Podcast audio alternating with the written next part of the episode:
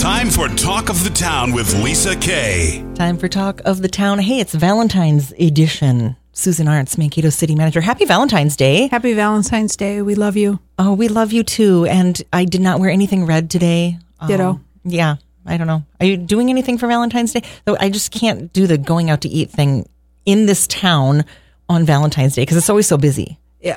Uh, I'm going to watch Mankato East girls basketball in Rochester tonight. Oh, okay. So that's what I'm It's very romantic. very, and probably by myself with with other parent fans. But Well, see, you're not going to be alone, alone. no, right? no, no. I think my husband has meetings today, so it prevents him from joining. I think my husband has hockey tonight, so I think I'm actually going out to dinner with Charlie, my coworker. so Oh, excellent. it- it's all good. Yeah, I mean, you know. it's a different expansion of family. but yeah, I don't know. We'll see. Um, I ate chocolate this morning and probably shouldn't have. So now I'm on the Oh, downside. good. Your nails are red. That- That's true. They've been like that for a while. I Nobody needs to know. I'm very excited. On my uh, country morning show tomorrow morning at eight o'clock, I have a, an announcement from the city on a concert, a country concert that's coming to the Vetterstone Amphitheater. You don't even know who it is yet. I do not. How So do I get this information before you? Well, they do a very good job of uh, keeping it in the dark. So Embargoed, we call it embargoed. it. Yes, Mm-hmm. right, right. Uh, I do know though we have two other big concerts at the amphitheater this summer that we're excited to host That are not country. that are not country. So it's you know creating a little different space for a broader audience, so or a different audience. Yeah. And so we're excited about that with uh, having both uh, the Barenaked Ladies and the Goo Goo Dolls coming. Uh, I will embarrassingly say I had to teach my kids um, who they were. That's okay. They're young. Right, yeah. Right. They are young, and I had to play some of the songs. And like, oh, that's who sings that. Oh, that one? Yeah. Yeah, it's better than my husband who was touring the um, Rock and Roll Hall of Fame with work one time. I said, Oh. Why are you going there? I should be the one going Yeah, there. Like, right I on. work in music, right? And he calls me and he's like, I'm standing in front of this exhibit. Did you know Bob Dylan was from Minnesota? I almost hung up on him. Yeah, right. Very close to hanging up on him, but I did not. So lots of exciting things happening. By the way, uh, we'll put the the uh, links below if you want to go get tickets to those particular concerts and be listening to Minnesota 100 tomorrow morning just after eight. Plug, um, and I'll tell you who is coming to town. Coming up, uh, I think that concert's in May, I believe, that we're going to be announcing. I will say I do know that we are going to be uh, busy at the amphitheater from May until uh, late August, September this year. So uh, these three concerts and more to come. That's pretty cool. Yeah, it's going to be a great summer. Well, I know that uh, speaking of great, you've had a great last year. The State of the City report is out, and that's where uh, you kind of take some time to look back at the previous year and talk about some of the accomplishments and some of the work that's been done and is still underway, I'm sure, uh, moving forward. So, uh, State of the City, let's talk about that. Yeah, so this year's State of the City kind of talks about things and uh, kind of opportunities in three big categories. One is uh, about community, another is service, and the last is stewardship. And then there's a section of the report that has numbers for the people who really like the stats and the numbers. Um, the most interesting statistic in the, uh, Oh, maybe boy. not the most interesting, but one of the most interesting statistics is you. We've talked a lot on this show about 311. Yes.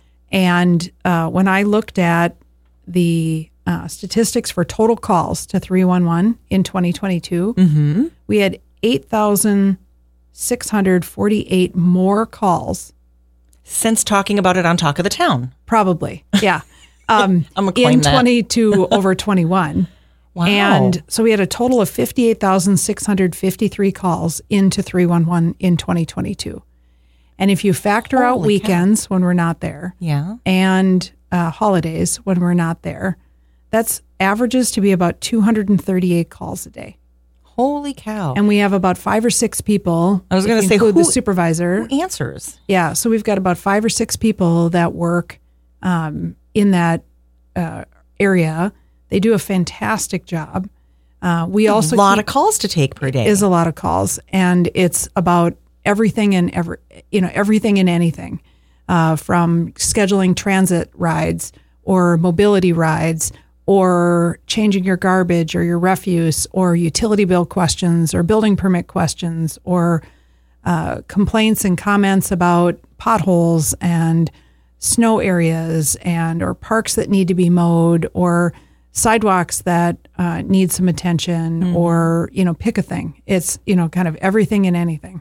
The people that work in that capacity for the city, they've got to know just uh, everything about everything. It seems like. I think they or where to get yeah where to get the answers. Yeah. Right. I think they definitely know where to get the answers. And my guess is that they're probably the most fun at cocktail parties or at events Oh, yeah. because they just have touched so many different topics and things.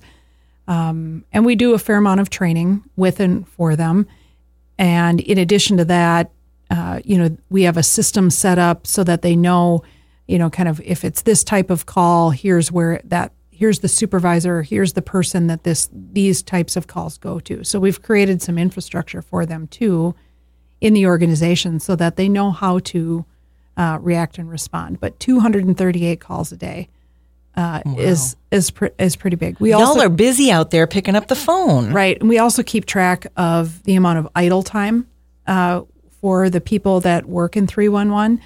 Uh, and it's not that many minutes that we have of idle time for the individuals between calls. Quick bathroom breaks, like a teacher, right? Right. Right. In and out. Yeah. Right. Right. Yeah. Cool. Uh, let's talk about the report itself and what you found with the uh, community aspect of it. Yeah. So in community, we kind of talk about two big categories. One is uh, celebrating diversity, the other is engaging for the future. On the diversity side, we had some pretty big things that uh, the city uh, kind of participated in and with last year.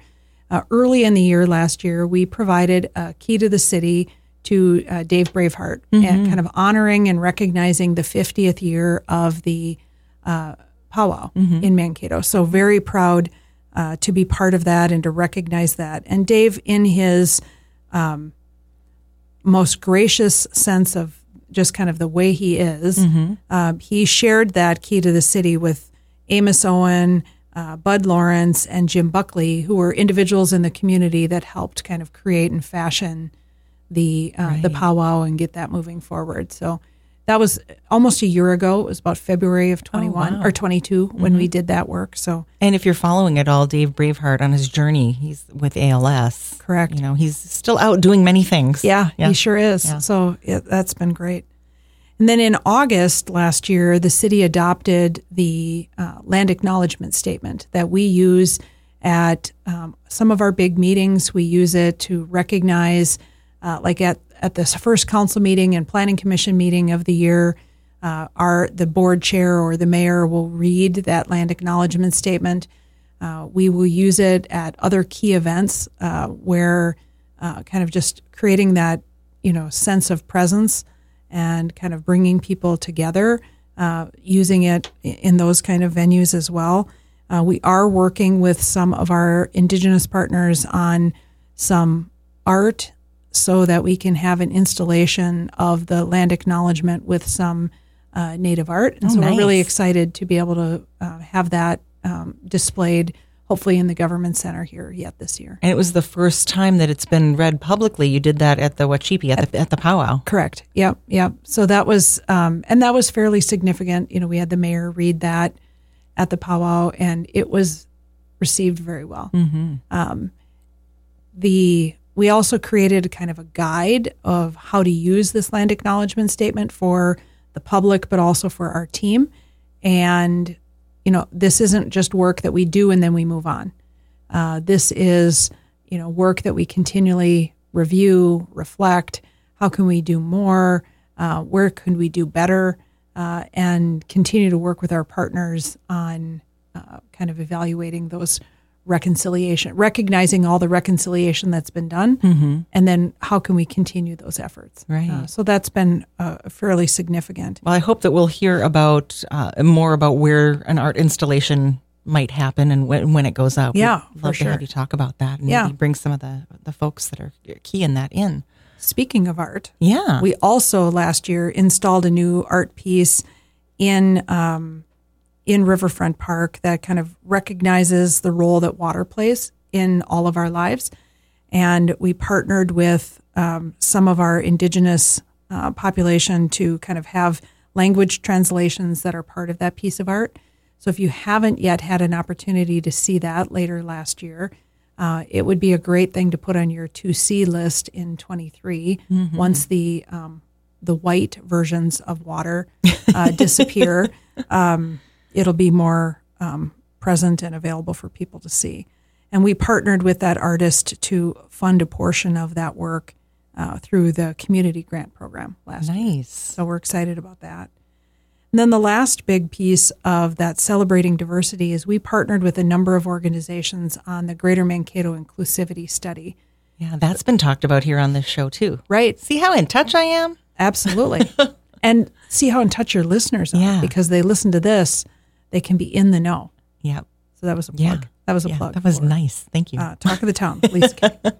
Um, so we're excited to kind of see those results. Uh, they're only starting now to kind of start to be available. Right. And so we're we're excited to be able to see how those um, results can help shape the work that we do as an organization. Uh, we're leading forward on our next version of the strategic plan for the city, kind of that 24 to 28 kind of version. And as we work through that, uh, you know, we're hoping to use some of the information learned through that inclusivity study uh, as some framework for what can we be doing in areas we could work better in. So Nice. we're excited to use that. All right. So engaging for the future, you said, was another portion um, that you really cover in the Yeah. state of the city. So in this category, we talk about a number of the projects where we we did some engagement. Probably the biggest we've talked about it here um, is the Riverfront Drive demonstration project. Uh, this spring, that project will start to wrap up. Um, I could spend probably the full time talking about potholes and how winter has affected that roadway in particular, other roadways too. So um, I recognize that. Uh, we certainly have seen kind of some of the impacts. We're starting to collect those final bits of data.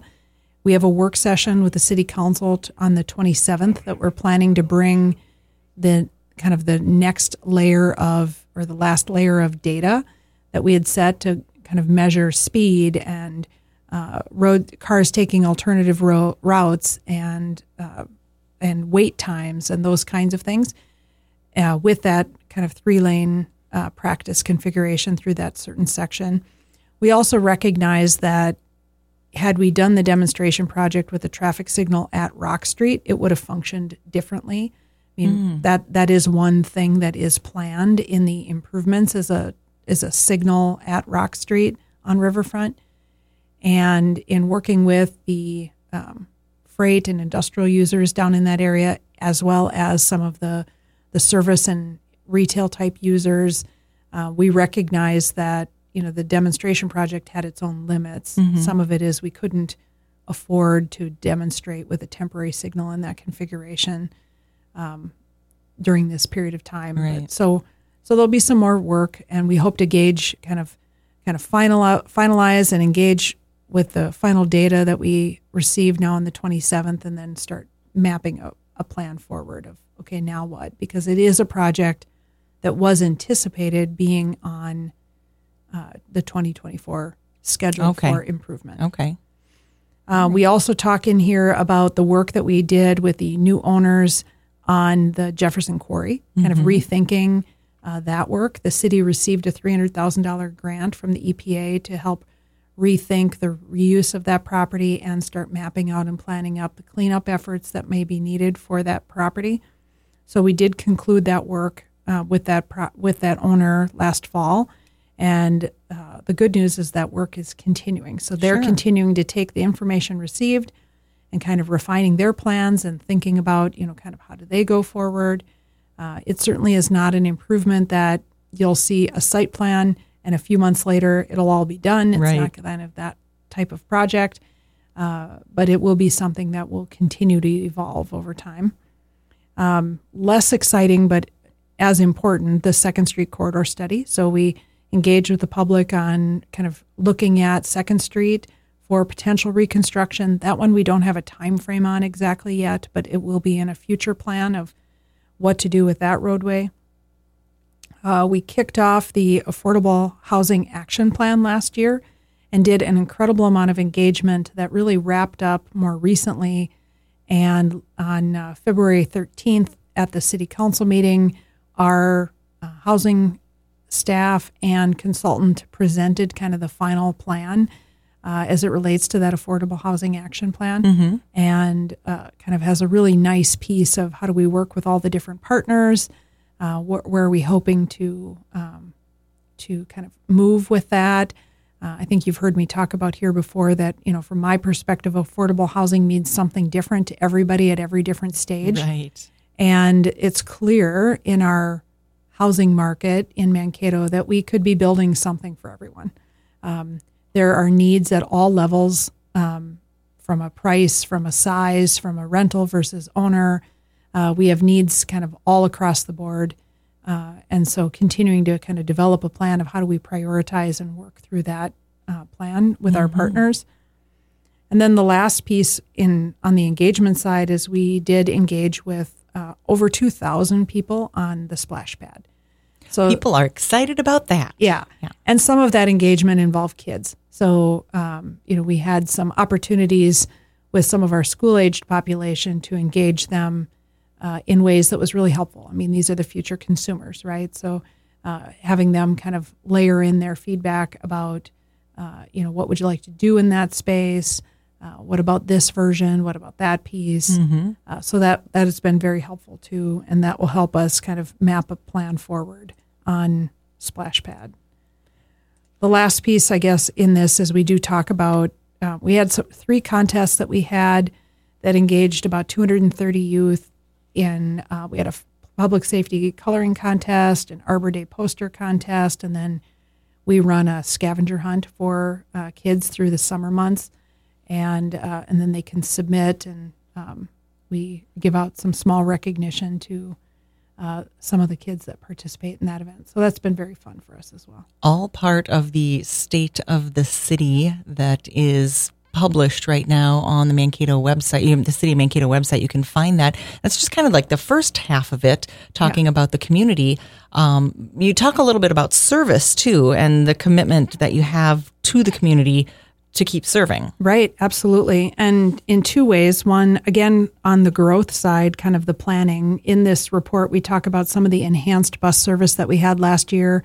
I think last year in May um, on your show, we had some of our transit staff come and talk about two new pieces of service that we offered last summer as a pilot, which was the Cato Go Play and then the River Valley Ride, which allowed us to get uh, individuals under the age of 18 on the buses for free to get to some of the, I'll just call it fun to visit um, places around the community Yeah. of both Mankato and North Mankato.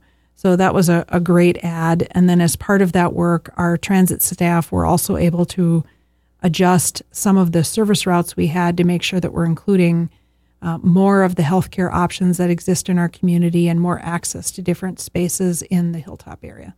So that was a, a big piece for us. Do you think you're going to bring that back again? I do. Those- oh, okay. Yeah, it was very well received, and it's one of those things that over time it will the popularity of it will grow, and we'll see Right. um, some value. So Well, I would good expect that you'll see that this spring as well.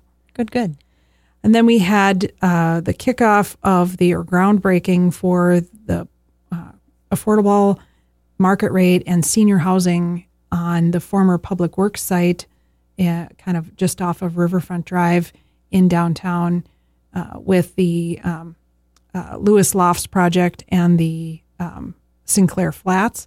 Sinclair Flats has 38 affordable housing units and 10 market rate units, and Lewis Loft will have 64 uh, affordable use- units for seniors specifically. Oh, wow. So it was a project that's taken us a great deal of years uh, to be able to see to this groundbreaking stage. So we're really excited to have that construction uh, going. It'll be a nice ad for uh, the community once done. Today on Talk of the Town, it's all about the state of the city of Mankato, the report that's out right now on the Mankato City website. We've got so much to talk about. We'll be back with part two, Susan Arntz, the Mankato City Manager, sometime next week.